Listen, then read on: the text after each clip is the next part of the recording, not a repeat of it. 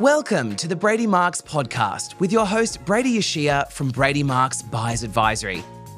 Enjoy discussions with a variety of guests and pioneers from diverse backgrounds, each sharing their unique perspectives on property, business, industry, and more.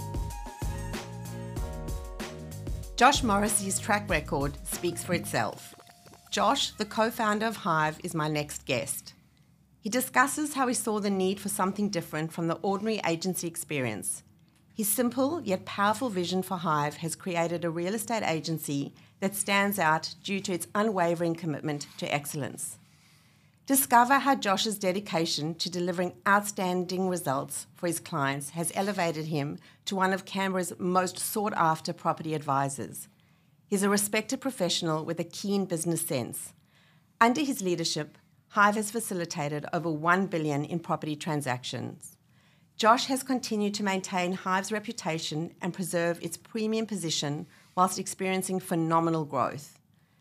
Josh doesn't just rely on his impressive credentials, he's a natural at building relationships and establishing trust.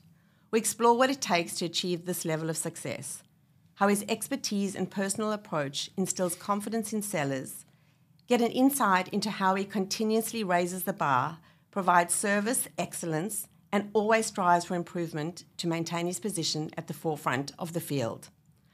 Welcome, Josh. It's a pleasure to have you here today. Thank you, Brady. That was some intro. It's really, really good to be here. You're an inspiration in the real estate world. I'm very curious, and I'm sure the listeners are too. How did you go from a 19 year old entering the property industry to running a success, successful premium yeah. real estate company? It was, well, it was a bit of a journey. So um, it was it was real estate 19 to 20 to 21, so straight out of school. Then I took a break um, and I actually pursued a trade. So I got on the tools as a carpenter for my early 20s and then back into it when I was 27. Um, and I actually before Hive, I was at a couple of different agencies, uh, and we actually, I'll, I've got to give Sam, my wife, half the credit because it's half her business, and she was there from the very, very start, and I couldn't have done any of this uh, without Sam. Um, but the vision was to always have our own business. It was always to provide, we identified a niche in the market, probably back when I was 19, 20, that there wasn't a business like Hive um, that really serviced the high end, that was really buyer and seller focused, and really built on transparency and trust. And being young, and I know your son's here and he's, he's going through the motions. Yes. But being young and going through the industry when you are young and you are becoming an, an adult and you're going through business as a professional, as a young person, and you're experiencing the lives of other people through these transactions, what I, ident- what I identified the most that was lacking was um, transparency and trust. So for me, the vision early on was build a business with Sam, obviously, and, and her help, uh, but to build a business based on that. It's transparency, it's trust, it's trust equity, you know, and that's what our relate that's what our business is built on. It's encoded in a really finessed, fine brand. It's backed by really good culture, but it's built on trust, you know, and it's for the sellers that I represent and for the buyers that you represent. And that's really what Hive encompasses smooth on the outside, busy in the middle, but all built on trust and transparency. Love it. Trust mm. and transparency That's is it. imperative in any successful business. That's it. So having diverse experiences makes us all better real estate agents. Yep. I believe that, you know, early early in your career mm. as getting into the construction industry, mm-hmm. is that right? Yep. Um, what has been the most positive about being in construction and giving you that edge? The value of hard work and the value of people and the value of time and I think the value of different skill sets and where you can apply yourself and build on your own strengths. I was good at swinging a hammer, you know, I was good at building houses, but I'm also really good with people, you know, and for me it was about not just following what I'm good at, but following what I'm passionate about. And it was always going to be real estate. But I think the best agents are the most diverse people because this is it's a it's a corny phrase, but we coin it all the time. It is a people business. It is. Right? Everything is built on trust. The more transparent, the more trust equity that you have, and the more experience, the more relatable that you can be eye to eye with your client and your consumer, the better your business is always going to be, and that compounds over time. So I find having a diverse experience across lots of different, and I've done lots of other things. You asked my wife, I had some funny jobs growing up, trying lots of different things, and you should. So, what's the funniest job you've had? we were out driving past a winery the other day, and I and I said to Sam, "So do you know I used to work on a winery?" And she just looked at me and said, "What?" what, what do you mean? I used to pick the grapes. I'd go out 4 a.m. in the morning and I'd, and I'd prune the lines. Um, and that was just completely random. I don't know how I did that. I did that over summer for a summer job just for three months. But, you know, it did, it, again, it was, it, it taught me the value of hard work and it really, it really humbles you. Getting your hands dirty is a good thing. Yes. You know, you shouldn't, you shouldn't wrap yourself in cotton wool. You know, you should, you should be willing to get down and get dirty. And I think to pivot, you know, as now, you know, leading a business, you should never ask somebody to do something that you would never do. And I think having that diverse background enables you to have an understanding of where people come from.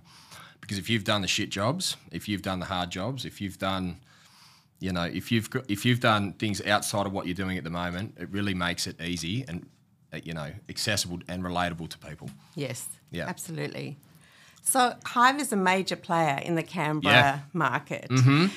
And I might add, I'm very impressed with the caliber of your agents Thank and you. agencies. They're amazing. You did mention that Sam Yes. Samantha is Yes. a big part of Huge. the prop, of the business. Yes. Um, so where was Hive born? Hive was conceptualized. So are you talking just in terms of the idea, in terms of locality? Both. Yeah. So funny story, but we were both at different agencies. We both moved. I moved to her agency just to see if we could work together without killing each other and not get separated. anyway, you know, three months later, we had a, we had quite a large team within that firm, and the idea of the business was born. The aesthetic was there, the direction was there, the idea of the culture, the positioning, the area, that was all there in the foresight of where we wanted the brand. And the name wasn't there yet. I think we had, I think it was called Avenue or something Sam had come up with. And Sam actually came up with the name Hive. Okay. So it was Sam's, Yeah. again, Sam's Yeah. credit. So I can't take all the credit. Um, but the vision was to always provide something that was completely out of the box, you know, with a tone of voice that you can't copy, but with a culture that you can't copy, you know, because the, the brand is only as good as a culture. And for us, we were fortunate to start with a really good culture, the team that we had, and they actually came with us to Hive.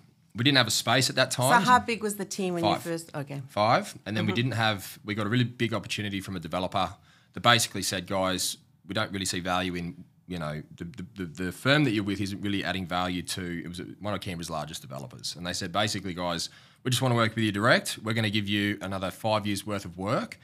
Huge pipeline, career changing, life changing opportunity, but they basically said we want to work with you directly.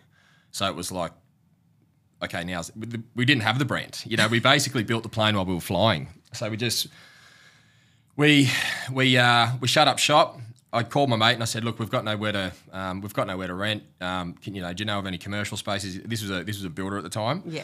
We ended up renting his office space downstairs. There was five of us in a space, you know, smaller than this entry. A a little, yeah, just a little uh, little sweatshop with five of us in there. And my wife Sam was nine months pregnant. So this was five years ago, basically to the week. So we turned five in a week. So Wow. we're working this Happy little shop. birthday. Thank you. Sam was pregnant. And this is this is this is this is just to the caliber that my wife is. Right, she was nine months pregnant, and I'm just gung ho. We call we call me the accelerator and Sam the brake because I'm always 100 miles an hour and Sam's always telling me to slow down. But um, we basically we were in this office. Um, Hive was born. The name was born. We started to build the brand basically as we were trading. So we had to find. We really struggled in Canberra to get any any any companies that understood our vision because it had never been done before. So we did that three or four times. Spent a lot of time, a lot of money. No one could get it right, and we ended up linking up with Marty Fox out of the blue, which I think most people know. Yes, And yeah. at that time, we had White Fox Marketing. So we were we linked up with him. White Fox Marketing ended up, you know, we sat down, we spoke about our vision. White Fox Marketing just understood it, got it, and just nailed it, basically. So, So did you know Marty from before? no. Oh, So we, pardon me. So we um we were just we were just linking up with Marty because he's it's really funny. He was two years ahead of us, right? And I really struggled to find people within the industry that were doing things to the caliber that we wanted to do, especially in Canberra, right? And White Fox was really the only brand pushing the envelope close to what we wanted to do, and with a similar aesthetic and with a similar culture, but in a very different market. So I reached out to him and said, "Mate, look, I'm just I'm just." Well, I think I'd had, the, I had we'd had James at that point. He was a month old, and he had Freddie, who was two years old. So everything he was doing was two years ahead of us, right? White Fox was two, we were two weeks, um, and I just said, mate, can I just come down and just pick your brain? So me and Sam jumped on a plane, flew down there, hit it off like that. We're really good mates now, family friends. White Fox Marketing ended up taking Hive, polishing it into you know what it was for the first three years. uh, and that really helped because they under, they created a tone of voice for us that propelled the brand and made it completely recognisable in, in Canberra, which is what we want. Fast forward three years, um, through an office into another one, bought a building in Deakin. Was always the focus to be a high end brand in the high end part of in the high end part of town. But Canberra is a very um, Canberra is a very hard market to penetrate in the high end because it's very restricted, it's generational wealth and all that sort of stuff. So. Um, yeah, fast forward to now. I think there's 21 staff. We've just moved into our, our brand new building from our little a little sweatshop yes. um, five years ago. But again, and you know, but underpinning all that, the vision was to always it, it, was always about the people. You know, we've had the same people for five years. We've never had agents leave. We've you know, only time people leave is to you know pursue travel or, or a different career or whatever. So we're really fortunate to have that culture, and that's like you said, your comment about you're really impressed with the agents yes, and the people yeah. that you engage because we're all a reflection of each other, and that's that I think was the key driver to to what we wanted the brand to be, just encoded in really good in really good branding. You know what I mean? Well, it does stand out, Yeah. and all the agents that I've met from your team are very friendly, very professional, and a pleasure to deal with. Honest. So yes, They're just honest. honest. They're transparent. They're honest. No BS. No Yeah. overquoting, underquoting. They're mm. just they're educators. Yeah. You know, which I think if you're a good practitioner, you should be a really good educator. Absolutely. Mm. I'm still learning and I've been in the industry for a long Yeah. time. So Yeah, yeah, it's yeah. important Yep. to keep on learning and to sure. keep on teaching. Yep. Hundred percent. So one of the things that has stood out um, with getting to know you is Mm. that you've said it's very important Mm-hmm. to have a reason for doing something or, or a reason as, uh, Like a for example, having a why. Yep. Yes. What is your why? My why is growth. So it's it's not necessarily financial, but I have to be I have to be going forward every day, whether it be you know one percent, two percent, ten percent, but personally, professionally, with my family, whatever. Um, it, for me, my why is my growth, financial stability, and all of those you know obvious points are an undercurrent to my why, but my intent behind my why is uh, to constantly be growing because that's where that's where the fun is, you know. And I think once you become stagnant, especially in a business, you need to be evolving. Like you said, you know, we're talking about some different different touch points and digital touch points on your side of the business. You need to evolve. We're in, we're in an information economy. We're in a digital economy. You need to be uh, reading the play. And for me, my why is um, just growth and enjoying the ride. You know, making sure that my family is set up and that um, you know I've got some really big goals. You know, every every every week, every year, every five years, every ten. Sometimes I'm ahead of them, and sometimes i take a little bit longer. But at the undercurrent to all of that is just growth. You know, just being being a better version, being the best version of myself that I can be, because I'm also responsible for a lot of people. Yeah. So I really, I really have to be inward to make sure that um, people around me are getting the best out of me. Because Yes. if I'm not, if I'm not introspective, then people around me aren't going to get the best version, and I'm not going to be able to educate them. Absolutely. Mm. I couldn't agree more. You've got to keep moving forward. Mm-hmm. But having fun along the way is You've got to enjoy it, so imperative. hundred percent. So one of the things that is a top, um, I I should say, uh, one one of the important things that you've achieved in your life Yep. is building a property development business Yep. called Aura. Yep. How much of your time is devoted to this business? Um, it sort of happens in parallel with just my day today because it's I'm doing it anyway. I'm Yeah. doing it for clients. Um, so for us, the the time expenditure of it is pro- is not that much because it's it's almost automatic now. You know, so um, I'd say, look, in, in a week there's probably five or six dedicated hours a week to it, but it just threads in with my day. You know, and again, it's fun. I enjoy it, so it's not work, um, and it's part of the ecosystem. I think for us, for Sam and I, um, again, and and Sam. I have to keep giving her credit because I don't know many people that could have done what she did with a with a two week old baby, starting a business with a crazy husband who just was wanting to go to the moon. But you know, she's only just we've we've now we've got two sons now and a daughter on the way in December, and she's only just now. Thank you. But she's only just now um, stepped back and been at home for the past few months. So we're probably really going to focus on the development side of things because it it is part of our ecosystem. Um, Jonathan, I think you've got coming in here, Marquette, we're partners in that business as well. So for us, I think our goal, you know, to, together collectively is to create the best ecosystem we can for our lives and our business, um, financial, developing, Hive, obviously, but they all just they all complement each other. I like that word, ecosystem. It's an ecosystem. Yeah, it all goes hand in hand. Yeah, hundred percent. So lots of young people and even people looking to change careers Mm. Yep. want to get into the real estate Yep. arena. What would your advice be to someone looking to get into the industry? buckle up.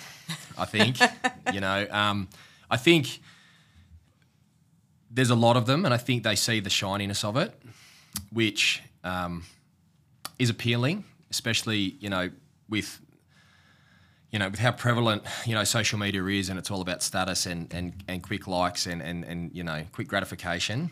Real estate is the polar opposite of that. It is a marathon, you would know. It is a marathon. So I think where generationally where it's probably going to be a little bit harder for people to conceptualize in that age bracket is that the conception of what they see it to be on their devices is not the reality of it. So I would say you have to you have to look past that and you have to find somebody like yourself or myself or somebody that can sit you down and say, "Hey, what's your goals? What's your why?" Big thing for us with my team. When any, whenever, whenever anybody starts at Hive, I sit them down before we do anything. What's your why? Where are you going? You know, what goals are we trying to hit? And we structure their business around their why because everybody's why is different. Everybody's goals are different. Some people want to write a mill. Some people want to write 10. Some people want to write, want to write 100 grand. And I think that's really important, you know. But I think align yourself with somebody that one or two or three people that you can get collective information to really Yeah. decipher it for yourself.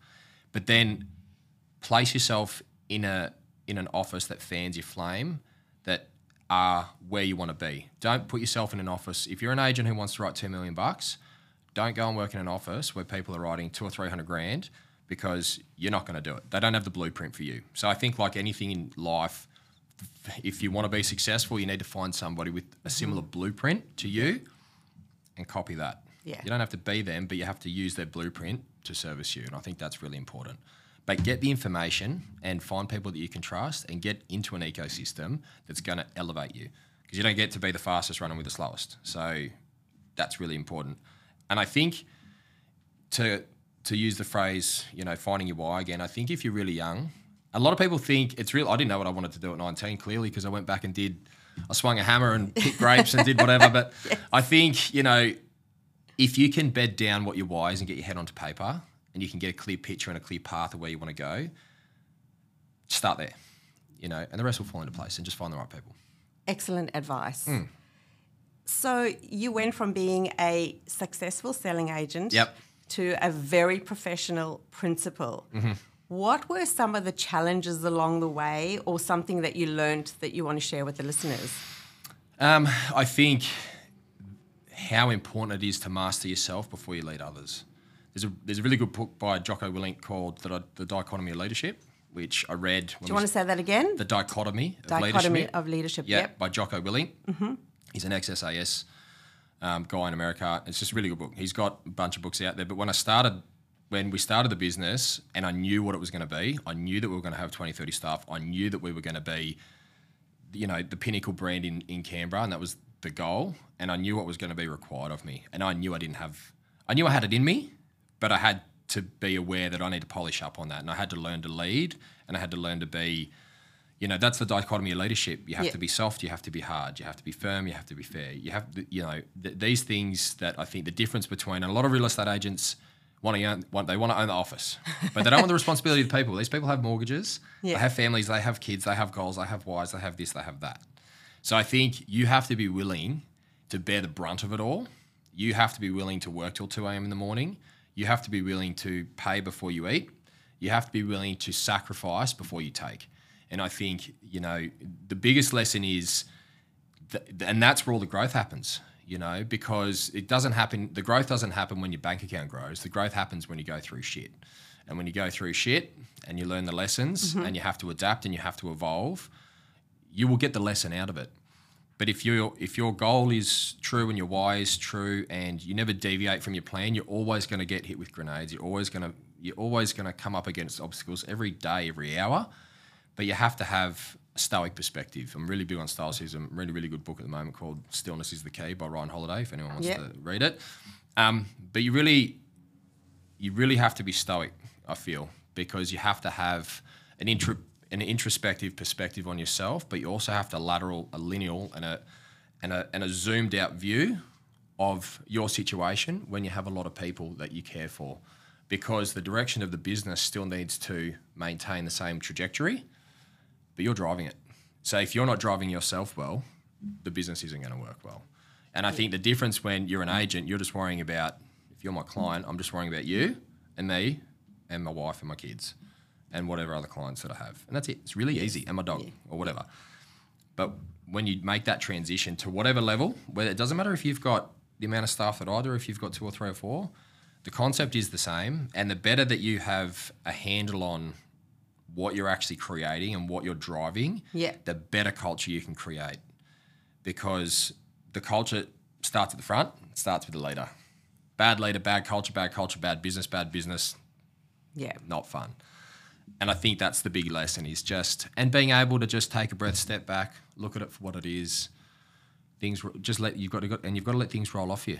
Yes. You know, you can't you can't be you can't be granular in in in problems that you know can take the same amount of energy as, as a big problem. So don't sweat the small stuff. Don't sweat the small stuff. And have a very thick skin. have a very thick skin, you know, but have a very clear vision about where you're going. Yes, that's very important. Mm-hmm. So, is there a standout of the Mm. most exciting or interesting deal you've ever done?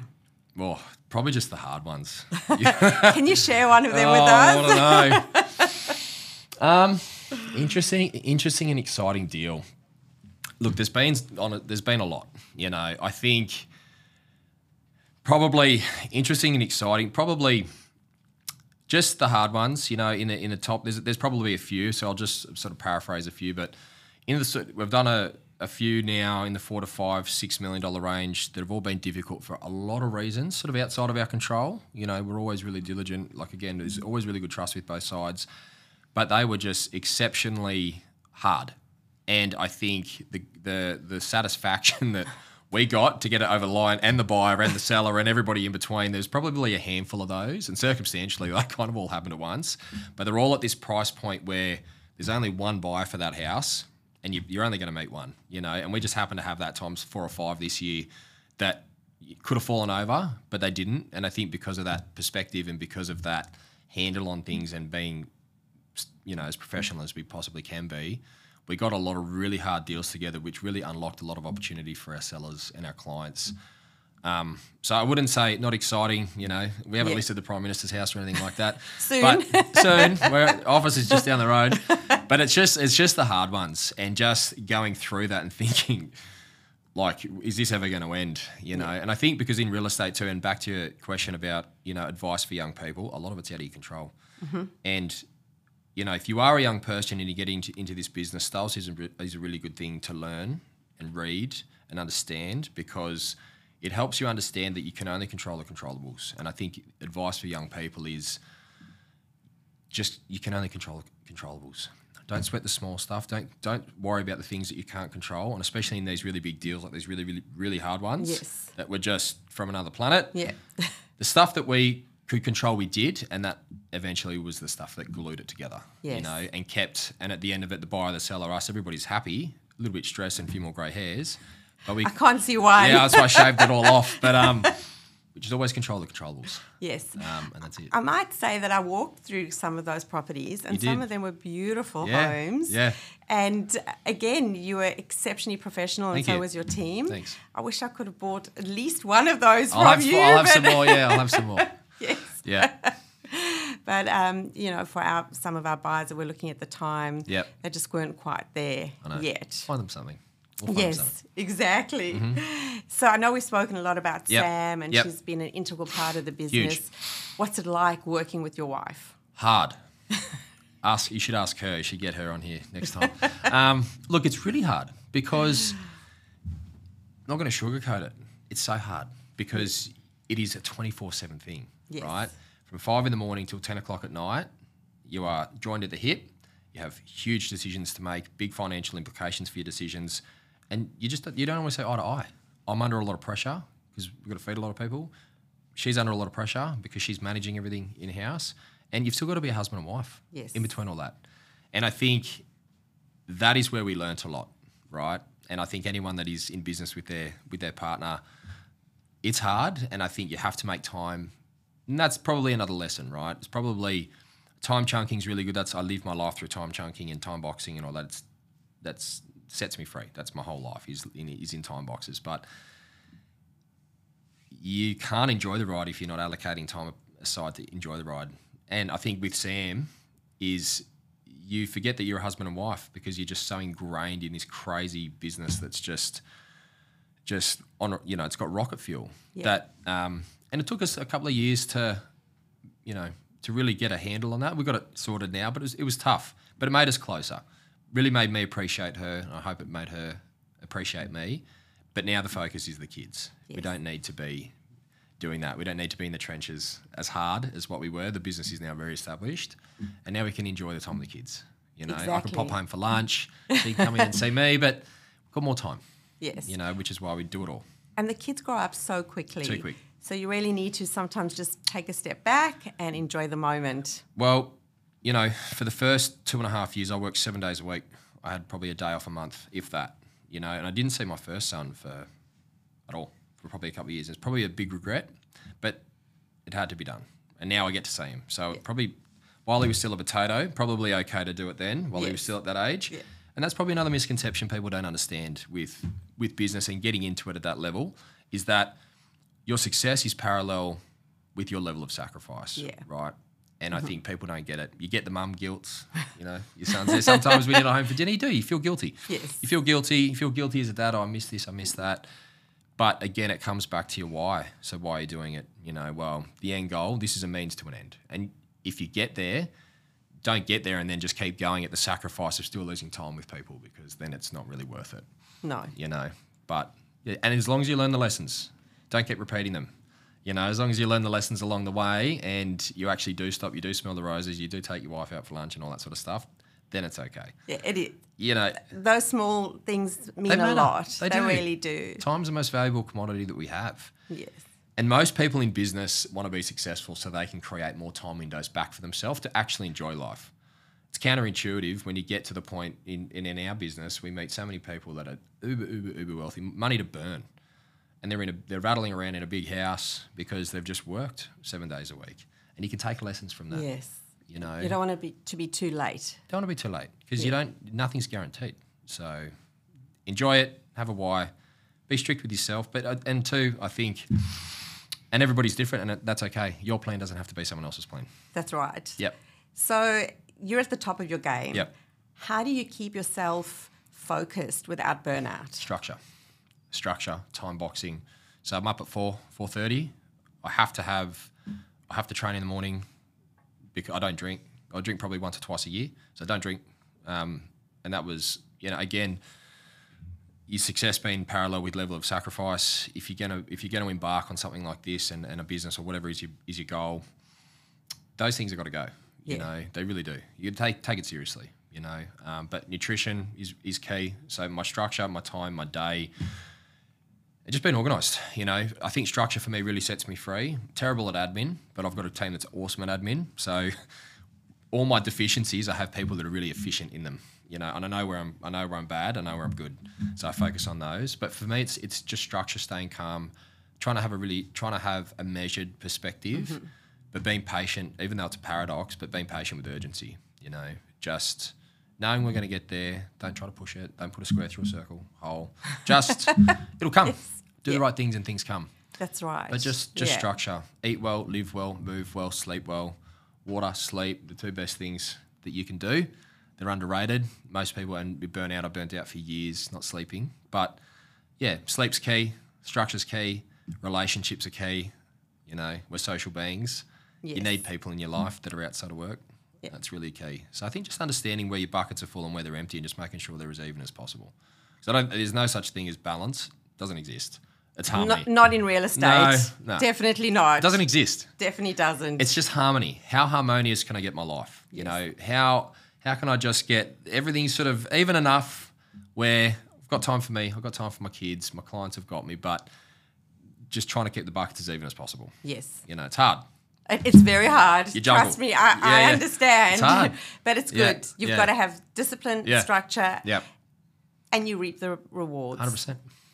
So my philosophy on life is very similar to yours. Yep. You've got to get uncomfortable to get comfortable. For sure. And you say if something scares you, run towards, Towards it rather fro- away Every from time. it. Do you want to explain this a little bit to the listeners? Hundred percent. That's where you grow, right? So, I think that's where you get your best growth. If you're scared of something, so I used to wag school, right? If I had a speech, if I had, a, if I had, if I had to give a speech in English, I'd take the whole day off. I'd literally take the bus to the mall, and I just wouldn't go to school.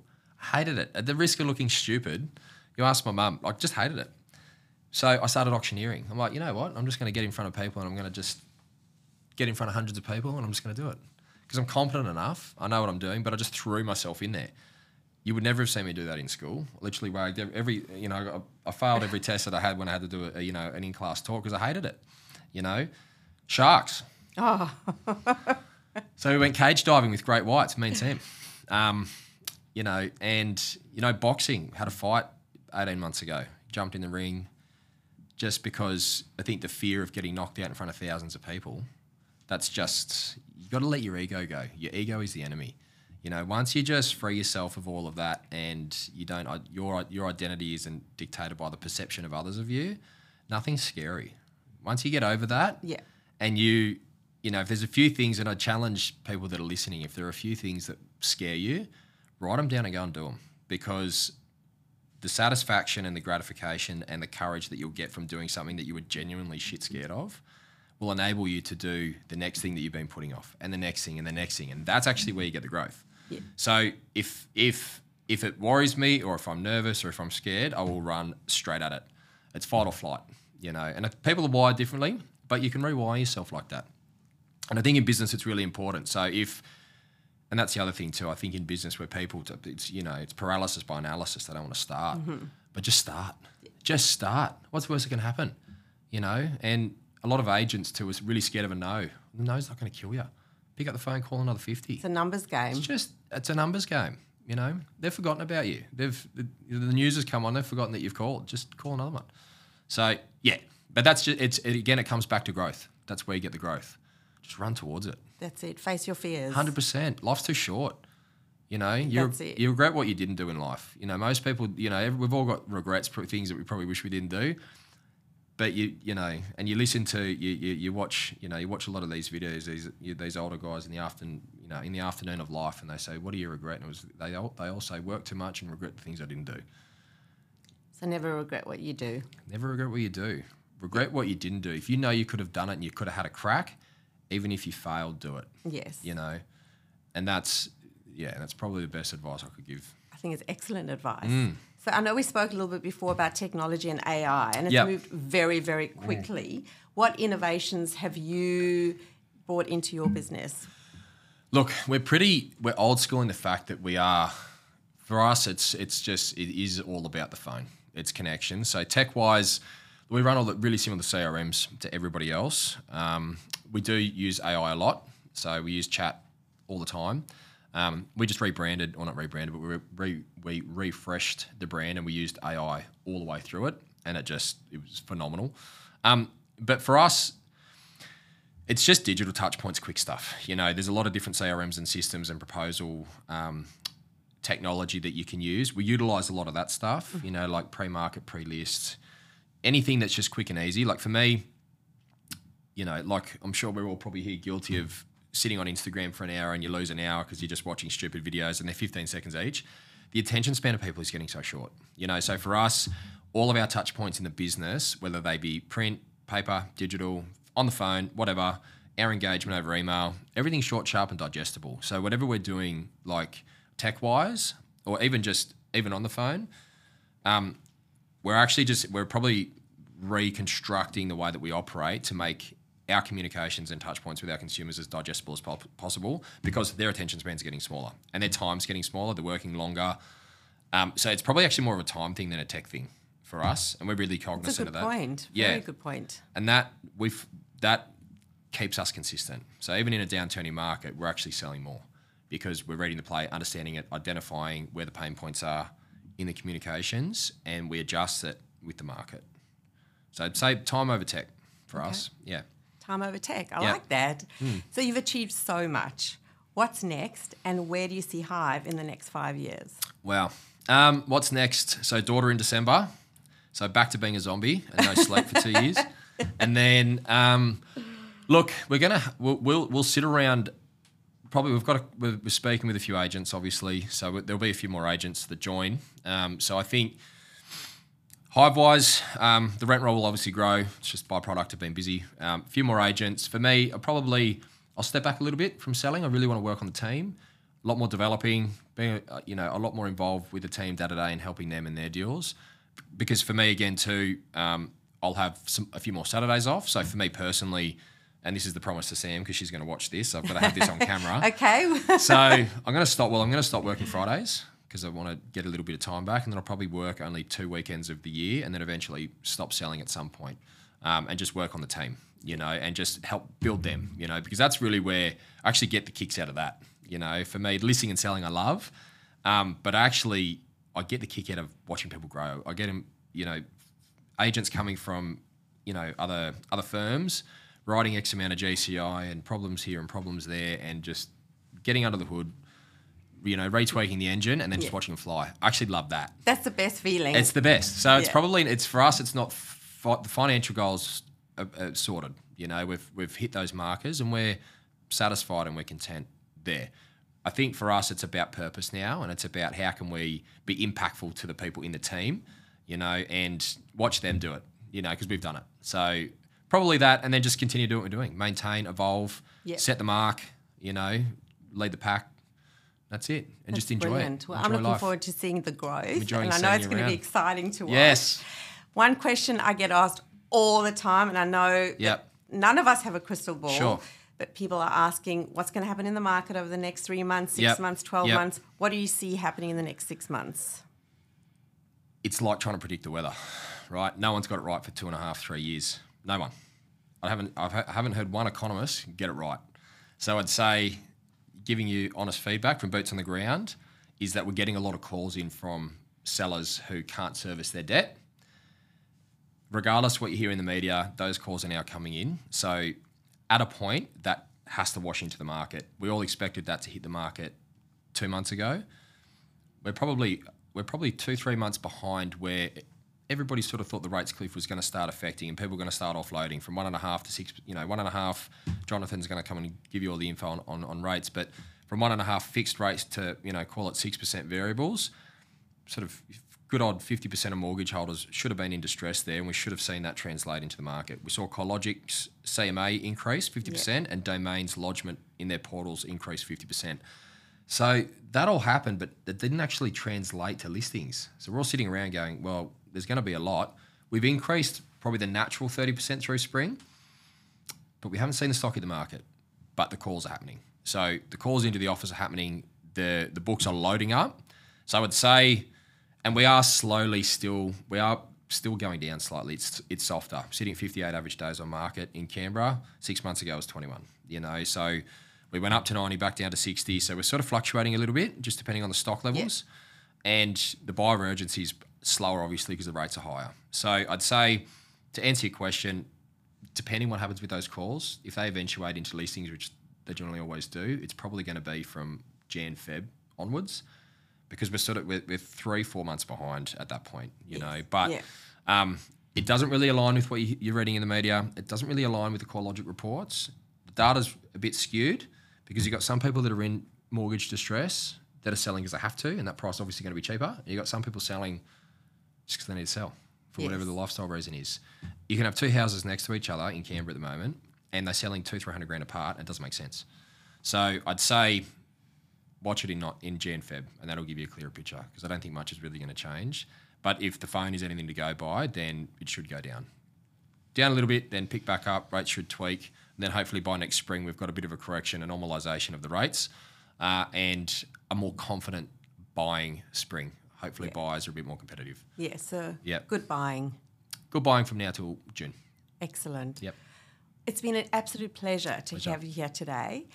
If the listeners would like to get in touch with you, yep. what's the best way?